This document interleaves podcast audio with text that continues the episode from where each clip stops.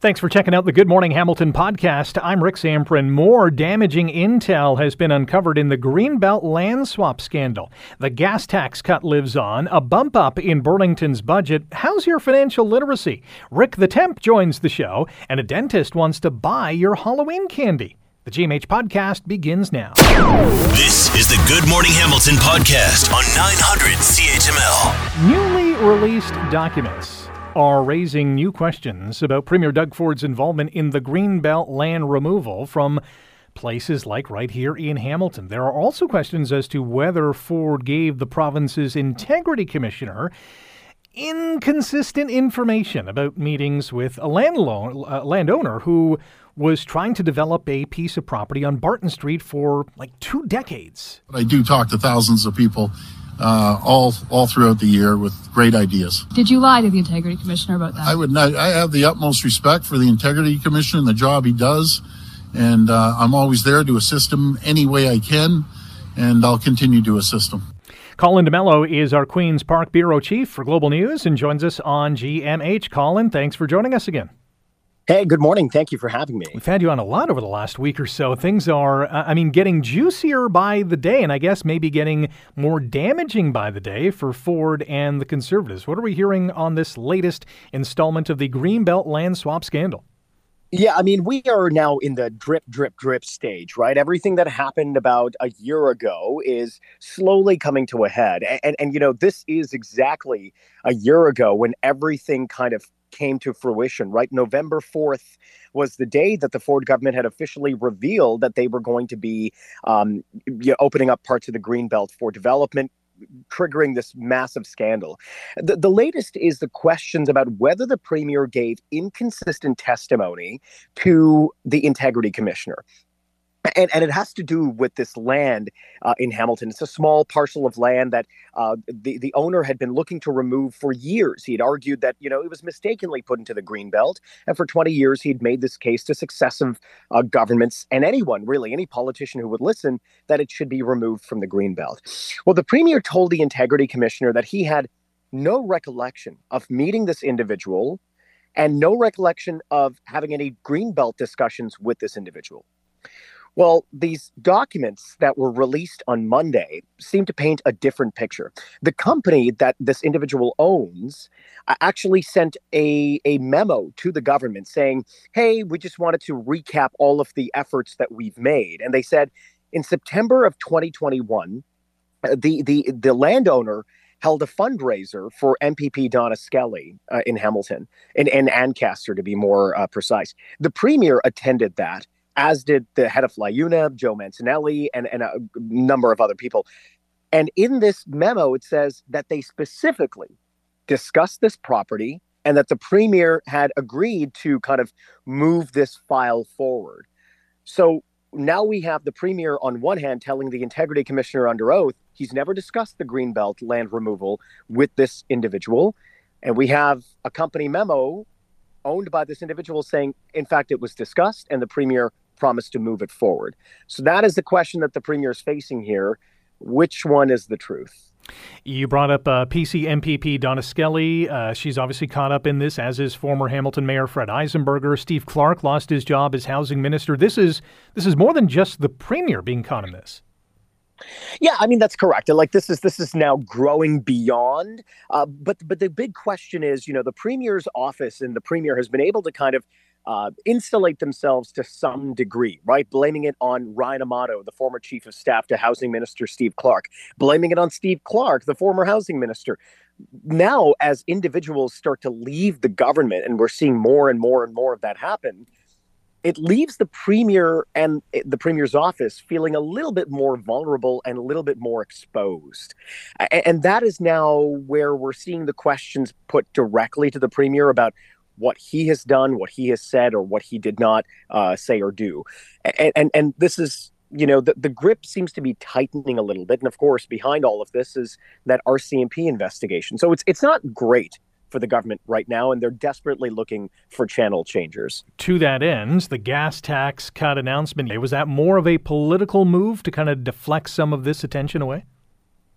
Uh, well, it's a little bit of column A, column B. I mean, you know, it, it is it is something that they want to uh, offer to people as much as possible to to kind of distract from what is the the you know the preeminent scandal right now uh, but but also i mean affordability is one of the big topics uh, in the province, and it's a big issue for a lot of people. And, and the province had introduced this affordability measure, cutting 5.7 cents per liter off of the gas tax. Um, they introduced this about a year and a half ago. So they've already spent about $1.2 billion in this gas tax cut, and, and they want to extend it for a little bit longer. There's another affordability measure that's set to be announced this week as well, and that's uh, fare integration. So if you live in the Greater Toronto, Hamilton, and uh, Greater Toronto Hamilton area, your fare is going to be integrated. So if you take the GO as an instance from Hamilton to Toronto and then hop off and have to go onto the TTC, the second half of that will be covered by the province. Uh, so you won't have to pay double fares. So these, I, I would say, fall more under the umbrella of affordability because everyone's hurting right now. And the province is kind of very attuned to that. Just want to circle back to the Greenbelt uh, land swap scandal. Is there is there another shoe to drop? What's next? I, I, mean, I think we're at the stage where instead of big shoes dropping, you're you're seeing little drops here and there, right? Like this this FOI dump was was fairly big, and it's kind of reignited the scandal. I, I think what we're seeing now is as the as the province tries to kind of get away from it, there are little things that keep coming up and blowing up in their faces, and and you know they are forced to react, and it and it creates another round of controversy. The next big things I think will be what is the auditor general going to find because they're investigating ministerial zoning orders and how the government has used them? What is the integrity commissioner going to find because he has active investigations into people who are in premier doug ford's orbit? And then what is the rcmp going to find um, as they conduct their investigation? They're starting to now interview members of the government. So as all of these things come to a head they're not going to play out over the same timeline you know, it might be over the course of 2024 that we reveal or, or, or see more details come out. So this is going to be a very long and painful ride for the Ford government. Very interesting one by the day as well. Colin, thanks for breaking it all down with us this morning. My pleasure. Thanks for having me. Colin D'Mello, Queen's Park Bureau Chief for Global News, who always has the latest analysis and insight as to what is happening with the provincial government and some of the ramifications of the decisions that are made, like this Greenbelt scandal. You're listening to the Good Morning Hamilton podcast from 900 CHML. We have some good news to share. My gosh, usually it's it's the opposite. but we got some good news yesterday from Premier Doug Ford. Ontario's 5.7 cent cut to the gas tax is going to be extended until next summer. Well, there's a sigh of relief, isn't it? Province first brought this cut in back in uh, July of 2022, so it's been around for a little over a year and it has extended it a few times since it first introduced it. And uh, Mr. Ford said the reduction and a 5.3 cent cut to the price of diesel fuel is going to remain in place until next June 30th. This extension will save the average household $260 per year since the tax cut was first introduced. That's money that goes back into people's pockets to help cover essential expenses because we know every dollar counts. You will remember that the Premier promised to lower gas prices by 10 cents a liter during the 2018 election campaign. We're not quite there, but hey, 5.7 cent, I'll take that. I'm sure you will too. Riley Locke is a policy analyst for Ontario with the Canadian Federation of Independent Business and joins us on Good Morning Hamilton. Riley, good morning. How are you? Hey, I'm I'm great. How are you doing today? I'm good. This announcement from the premier must be good news for businesses. Yes, it's it's great business. It's great news for businesses and consumers alike. Um, this kind of um, tax cut is, is really beneficial for people both at the pump, but as well as for um, for drivers of, of other kinds of vehicles because this tax cut also applies to um, some different types of diesel as well. And the timing is pretty impeccable because we know the busy and lucrative Christmas shopping season is on the way. Yes, that's that's a very good point. Um, I think that's something that consumers will look forward to, um, and knowing that they'll have a little bit, um, you know, they'll be able to continue saving on gas that they um, in the same way that they have been for the for the past few months as well. Still, though, there are a lot of challenges that business face. What are some of the roadblocks and the hurdles that businesses, big and small, are having to deal with? So at the moment, um, businesses are continuing to face increasing costs of inputs, um, not just fuel, but also um, other inputs for their business. You know, we've seen supply chain challenges continue even post pandemic. Um, whether it be for raw materials for construction companies or the cost of food for our members for businesses in, in hospitality. Um, there's there's cost constraints across the board. Inflation is certainly a big concern for whether you're an individual or you're with a family trying to, you know, sort out your your household budget. Certainly, with businesses looking at inflation, that has been a major challenge. Have have most businesses got a handle on it, or is this still a daily struggle? So there are still um, a good number of businesses that are struggling with the uh, the rising costs. Um, some of the major cost constraints outside of, like I mentioned, input costs still continue to be um, things like insurance, um, things like um, rent increases and whatnot. But businesses are are working really hard to to stay afloat. Um, and at the moment, I think the biggest concern for small businesses when it comes to this gas tax is knowing that they can save a little bit of money on on that fuel and put it towards paying down debts that they might have accumulated throughout the course of the pandemic. It's a good idea. Looming large, however, on the horizon, still talk of a recession. How much discussion is this item getting in boardrooms and businesses uh, around the country? So I can't speak to that um, when it comes to businesses. I, I, wouldn't. I I don't. You know, personally. Um, have any experience speaking with businesses that are talking about um, a recession looming. I'm certain that it is on the minds of some. Um, but this isn't something that we really speculate on at the moment ourselves um, at CFIB. Uh, given all the stuff we talked about, all, all the bad stuff, along with you know the good news of the gas tax, is it still a good time to open a business, to start a business in this country?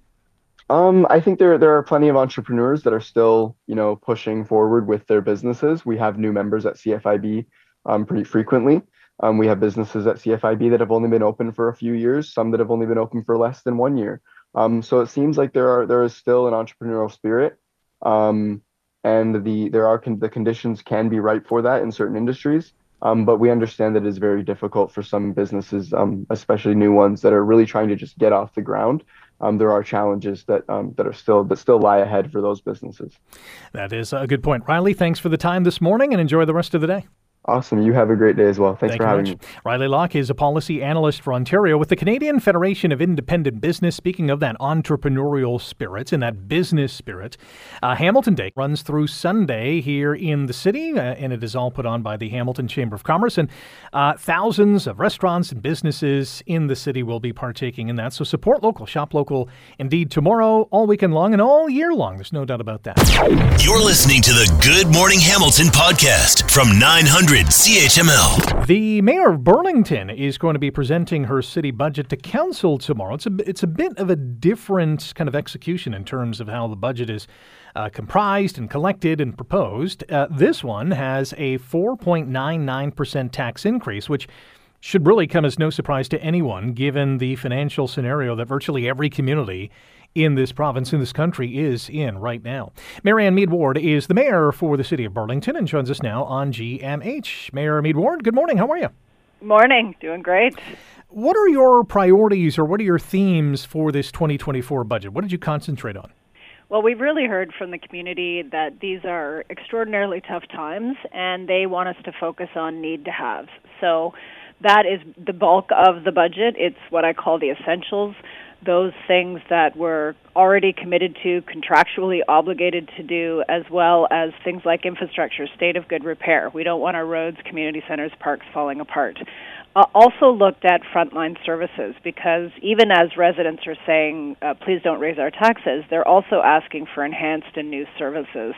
Things like uh, plowing pathways to schools so that kids can choose to walk rather than be driven, and it's safe, it's not icy. Uh, so, and then the final category is planning for growth. We are in a housing crisis. Uh, Burlington has unanimously adopted the province's target for us 29,000 homes.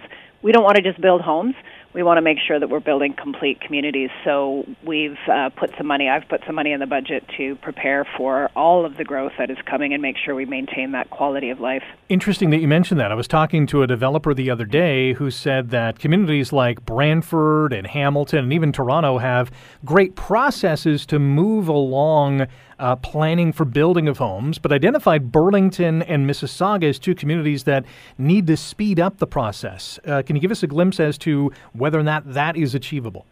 We absolutely uh, are open to process improvements to making things faster. Time is money for uh, applicants, but it's also it's time and money for us too. It's our staff time, and it's getting that assessment growth and uh, ongoing tax revenue.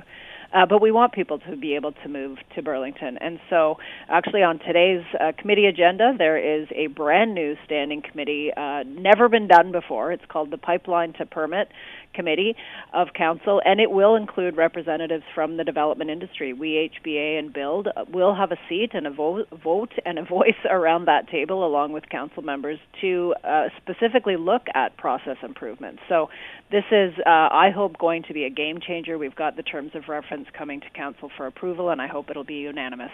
That is good to hear. The proposed tax increase unavoidable? It is. Uh, it's absolutely unavoidable. we, you know, with inflation still being close to 4%, before you do anything, you have to account for that. And uh, you know, so we we have to we have to be prudent in our budgeting. There was a period of time in Burlington back in the 90s where there was zero percent increases for a long period of time. That has really, uh, the you know, the chickens have come home to roost on that. Our our budget versus say Oakville's budget, which uh, increase maybe 1% a year over that same period of time. They have a 100 million more dollars than we do in the budget to serve their residents. And and so we don't want to make short-term decisions and have short-term thinking. We need to prepare for the future. And so this is really my best effort to to balance the fact that we know things are unaffordable uh, but we also need to make sure that we're being responsible uh, now and for the future and delivering those services that residents expect. Uh, the other thing that we're doing is uh, my colleague, uh, Councillor Paul Sharman, who's also the Deputy Mayor of Strategy and Budget, has asked staff to report back on enhanced property tax relief programs. So as we're saying, you know, yes, it will go up, we also know that that will be really difficult for some people. We do have some property tax relief programs right now, but we're looking at how do we increase that given the situation that we all find ourselves in. We have a couple more minutes with Marianne Meed Ward, the mayor of Burlington, who will present her city budget to council tomorrow. Um, this is the first time you were uh, basically mandated by the provincial government. Mayors now have greater input on how their budgets are created. Talk about this process. Was it fun? Was it challenging? Uh, what did you think about it? Uh, it, it was actually a really interesting process, uh, and and uh, one that I don't take lightly. is a massive responsibility. The legislation under strong mayor powers requires me to prepare a budget, and there's no delegating that. And so I worked very closely with staff, uh, as well as my colleague, uh, the deputy mayor for strategy and budgets, Paul Sharman. We worked very closely to uh, get the information we needed understand uh, the pressures on the budget and then make uh, in my you know in my case uh, it's my budget so all the blame let rest here if people don't like it uh, but it it's actually uh, now presented to council. So I'll formally introduce it. On Thursday it's already online at burlington.ca and uh, council will now have a chance to amend that. And so I'm I'm glad that the process still improves, uh, still allows for, and requires council to be involved in this. At the end of the day, this will be a mayor and council's budget. We will land where we land based on amendments. They can amend my budget. They can cut things, add things. Uh, you know that that's what we'll be doing uh, November 21st and 23rd. Uh, probably the better part of both days uh, looking at those types of amendments. So this will still be uh, a collaborative process with staff, the community, and uh, and council, of course. Uh, but but I they're now amending what I've presented and my, my very best guess at, at where we should be uh, focusing our attention. Well, good luck with the uh, p- potential number crunching that is going to continue not only this year but in the years ahead. Madam Mayor, thanks for the time today. Thank you. And as Burlington Mayor Marianne Meed Ward, as their uh, budget process is uh, obviously, as you hear, uh, continuing and in the uh, final short strokes to uh, to get it passed.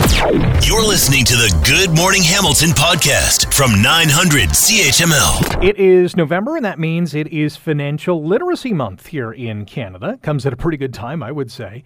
So, how are Canadians doing when it comes to their finances? Is it a case of good? In case of bad, in case of ugly, probably somewhere in between, depending on where you are in your financial life. Paul Anacek is the Vice President, licensed insolvency trustee with BDO Debt Solutions here in Hamilton, and joins us on Good Morning Hamilton on 900 CHML. Paul, welcome back. How are you? I'm doing great. Like many uh, around the area, I'm having a little bit of candy regret today, but uh, you know what? I'm I'm in a you know with a lot of people out there. So yeah, you're in a you're in a big uh, majority population with everyone who dove into their chil- uh, children's candy last night. Uh, let's get to Financial Literacy Month here in Canada, and um, the theme this year is managing your money in a changing world. So. How are Canadians doing when it comes to financial literacy? Let's start there. Well, Canadians are actually doing a lot better in financial literacy. And Financial Literacy Month was really launched back in uh, 2011. Uh, so this year actually marks the 13th an- anniversary, our 13th annual uh, Financial Literacy Month. You know what? Canadians, and we've been on the show many times, you know, need to improve their finances. And the government really has realized that. And that is one of the key focuses of the financial government you know, and it continues to be one of the key focuses. As I mentioned, Canadians are doing much better when it comes to growing their finances. However, you know, we continue here survey after survey to see how many Canadians are struggling when it comes to financial literacy. This is really the lack of know-how that really impacts their financial decisions and their overall their overall financial health and as we know financial health also leads to debt stress so you know it also leads to better physical health when people are financially literate you know, we look at some of the surveys that we've just really seen from Equifax. You know, nearly half of those surveys are worried about paying off debt. You know, that's mortgages and student loans, but only 18% have sought professional advice or counseling for debt management. You know, 42% of young adults appeared the more likely to rely on social media for financial education versus 22% of all respondents. That's amazing that, you know, people are turning to social media rather than going right to the source for financial literacy. And 32% of Canadians never check their credit report. So while we're doing better, there are some key areas of concerns. Yeah, those are pretty amazing stats. Now, throughout the month, the uh, Financial Consumer Agency of Canada's key messaging, from what I understand, is going to focus on debt management. What can we do to improve our financial literacy and our financial resilience? Well, week number one, uh, and we're starting today, is get the pulse on your financial health you know what is financial health and what is more important so we're asking canadians you know take a look at yourself first of all review a budget if you don't have a budget, now is a perfect time to get one. Obtain a copy of your credit report. You know, a lot of people do not look at their credit report, and it's very important because we know there's a lot of financial fraud, but there's also duplication of people with similar names. And we're also in week one asking people to talk with your bank or your current financial planner. So get advice. You know, people always change in their lives. So it's important to get updated financial advice. Now, that's just week one. So I'm excited to see that. We're going to have uh, future uh, weeks, but you know, first of all, let's just focus this week on the three key areas that I just mentioned. We're talking about Financial Literacy Month in Canada on Good Morning Hamilton on 900 CHML. Paul Anachek is Vice President, Licensed Insolvency Trustee at BDO Debt Solutions here in Hamilton. Check them out online at bdodebt.ca. Now, for those who do want to become more financially literate, how can people manage their money in this ever changing world? Well, there's some great sources out there. And as I mentioned, you know, we don't want to be turning to always social media to get our financial skills. So there is a lot of great sources out there. Uh, you know, first of all, if you visit uh, uh, our website at bdodebt.ca, it's great uh, advice for people. It's got tools there. It can help people with their budget. If they don't have a budget, it's got a budget template there. I also encourage people to go to the Financial Consumer Agency of Canada's website. You know, you can either Google FCAC or go to their website at canada.ca/money. And again, you are going to have some great sources there. If you want to go the old fashioned way, walk down to the library. Uh, and uh, the library has some great resources in the financial section. Also, you know, talk to your bank, talk to your financial advisor, talk to family and friends this month. Get the word out that it's financial literacy. So, you know, that you can make it inclusive for everyone. You've already uh, handed out a bunch of uh, great advice. What else do you have for our listeners today? Well, improving one's financial advice should always be top of mind, not just in November when we mark Financial Literacy Month. You know, we're in the midst of an affordability crisis. If there was ever a time to grow your financial knowledge, is now. You know, having the skills, knowledge tools you know will help you make informed money decision which leads to improved financial health well-being and resilience. So give us a call at 1855 bdo debt or visit our website at bdodebt.ca to schedule a free confidential appointment to talk about your financial skills. A lot of options out there and the sooner you start the better your outcome or the more options you have that's for sure. Paul as always appreciate the time. Thanks for joining us Thanks, Rick. Paul Anachek, Vice President, Licensed Insolvency Trustee, BDO Debt Solutions, online bdodebt.ca. You're listening to the Good Morning Hamilton podcast from 900 CHML. Hey, the Much Music Experience Tour is coming to Hamilton's First Ontario Concert Hall this coming Saturday. It's a documentary feature. It's called 299 Queen Street West. And uh, that's going to be shown. And then after each screening, there's an intimate and interactive session with some of the most iconic much music VJs of all time, as well as the director of this documentary, Sean Menard. Joining us now is Rick the Temp. Yes, Rick Campanelli, actor, producer, iconic much music VJ. Rick, good morning. How are you?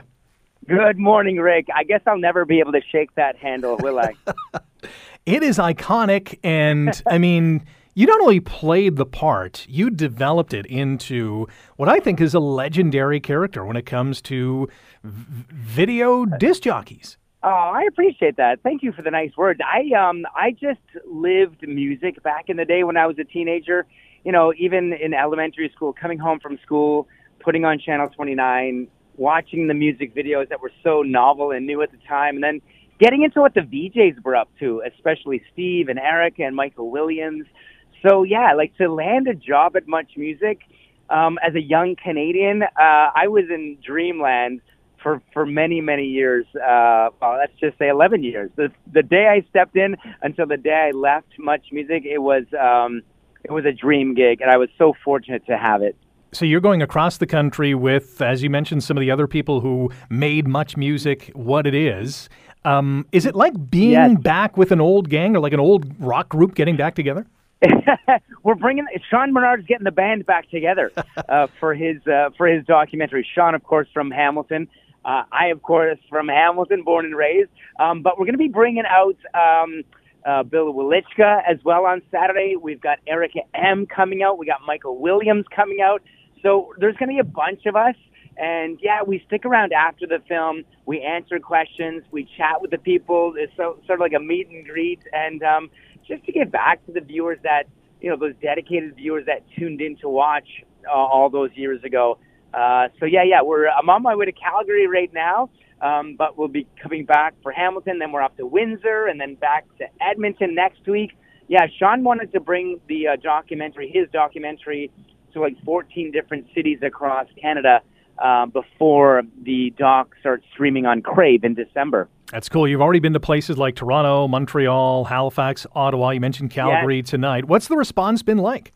There's, the response has been amazing. Um, like Sean's been blown away. We've been blown away. Like the the um, the nostalgia is at an all time high, and and people just want to take a trip down memory lane, and that's what 299 Queen Street West is all about. Sean went through like 4,000 clips and and he he picked out the best of the best. Like he could have turned this into like a ten part series for Crave, but um, maybe, maybe I don't know if he wants to put a work into it, but it was a six year uh, a challenge for Sean to put this documentary together, and the people that have been coming out to witness to to screen the film with us, they've just been it's been nothing but positive comments and. uh and everyone's been loving it. So I, I hope you get a chance to come out on Saturday, Rick, and I hope I hope your listeners get a chance to come out. If not, I, like I said, it'll be on Crave. Uh, starting uh, middle December, I believe. It's going to be a great time. You can get your tickets on Ticketmaster at the box office. It's at Hamilton's First Ontario Concert Hall this Saturday. Yeah. Can't wait to see it and be a part of reminiscing about uh, some iconic times of much music. Rick, thanks for the time and uh, good luck with the tour. All right. Thanks so much, Rick. Hope you enjoy the film on Saturday night. Have a great day. You too, Rick Campanelli. Rick the Temp from Much Music fame, still famous from Much Music, and is uh, going strong. This is this is an exciting event. Looking forward to this. You're listening to the Good Morning Hamilton podcast from 900 CHML. Did you take a deep dive into your kids' or grandkids' Halloween candy? Be honest. Be honest. I uh, our kids are are too old to go out now. You know, 22 and 18. I know I'm an old guy. Uh, they no longer go out. They go to parties now, not the trick or treating door to door. So there wasn't much candy left over in our bowl. We got about 50, 60, maybe 70 kids last night, which is a pretty good, pretty good response on Halloween night. Nice to see the kids get out and and celebrate the night. And um, as I said, we had a, l- a little bit of Halloween treats left over, which is which is always fun. But now that Halloween has come and gone, we know that the fun doesn't stop there because, you know, after dressing up and gathering a bunch of candy and sweet treats, kids from uh, coast to coast are going to be munching on all this junk food over the next few days and weeks. And I'm sure parents are going to help them out, right? It's a, it's- it's a team game when it comes to candy consumption. Uh, however, and this is really cool, there's a dental office in Niagara, uh, Niagara Falls to be exact, who wants to buy back your candy. Christy Sikanolsi is a registered dental hygienist who runs the Candy Buyback event at Niagara Falls Dental Clinic and joins us on Good Morning Hamilton. Christy, good morning. How are you? Good morning. I'm doing great. How are you? I'm good. This I, I really love this program. How long have you been doing it? So we actually launched before the pandemic, and we're just kind of bringing it back this year. So we're so excited. So, what was the response like pre-pandemic from this candy buyback? It was pretty intense. It was insane. Actually, Really? we had so much, yeah, a lot of cooperation from our our community, and most of the children just donated everything back to charity. So this year we're doing more prizes. Uh, and we're so excited to see the the support from the community So, how does this work? So, any candy you want to get out of the house, we will offer the children five ballots for entries into some really amazing local experiences. Okay. So, for one pound of candy, they're getting five ballots. We have $50 gift certificates for the Wild Play Adventures course, uh, $50 for Crocodile, and for the laser tag and bowling, each $50 at the Quality Inn. And the grand prize, the big one that we're thinking most kids are going to be going towards, is a $500 gift card for the Great Wolf Lodge. Wow. Yeah. That is pretty exciting. So it, it- the the program starts today and it continues, I understand, until November eighth. Right. Uh, it's just an incentive to help clear the candy out of the house, uh, and a really good way for parents to introduce kind of a give back in the community because we're going to donate all of the candy to a local soup kitchen and share the candy that way. And it kind of rolls into another event that we're holding this Saturday. It's a free dental screening for the for our community for the residents in Niagara for the little littles. It's a great introduction to dentistry and kind of rolls in all with our prevention and early detection as our huge initiatives in our office. Do kids and, and their parents usually donate or give back the candy that they don't really like? Oh yeah, I think that's a great way. To, I think it's a great way to get the stuff out of the house. Yeah. Just uh, the temptation, and I think it's a fun incentive too for kids to give something and in turn get something, not just you know an opportunity or a chance to win something great, but also knowing that you know they're clearing something out, and then someone in the community is going to enjoy something as well. It's certainly a win-win, that is for sure. Our guest Mhm. on Good Morning Hamilton on 900 CHML is Christy Sikanolsi, registered dental hygienist who runs the candy buyback event at Niagara Falls Dental Clinic. They're located on Dorchester Road in Niagara Falls. And as Christy mentioned, there is a free dental screening this coming Saturday at the clinic. And uh, I, I- I'm going to assume that this is well attended as well because it, all be, it, it also gives uh, individuals and their families a glimpse of how everything works in the dental office, right?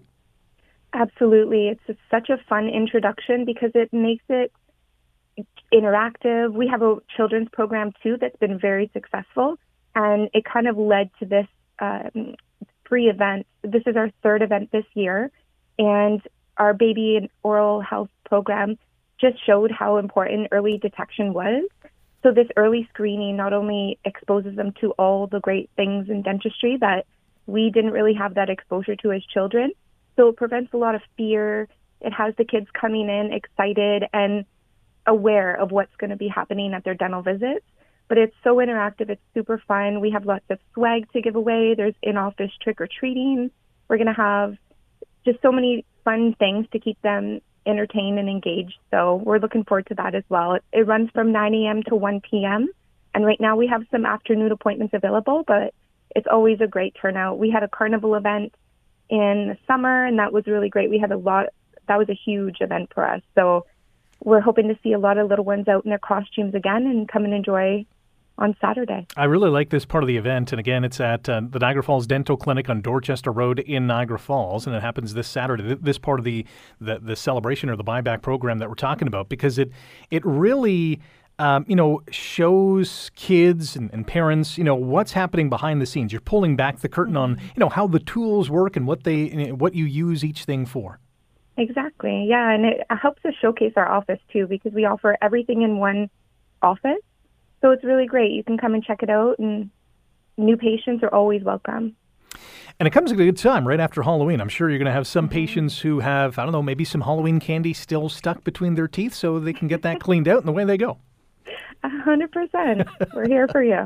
Christy, thanks for the time. Good luck with this.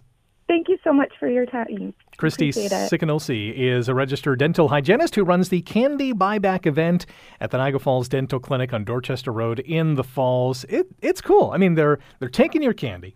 You're getting potentially, you know, a chance to win a cool prize, including a $500 GC to Great Wolf Lodge. That is awesome.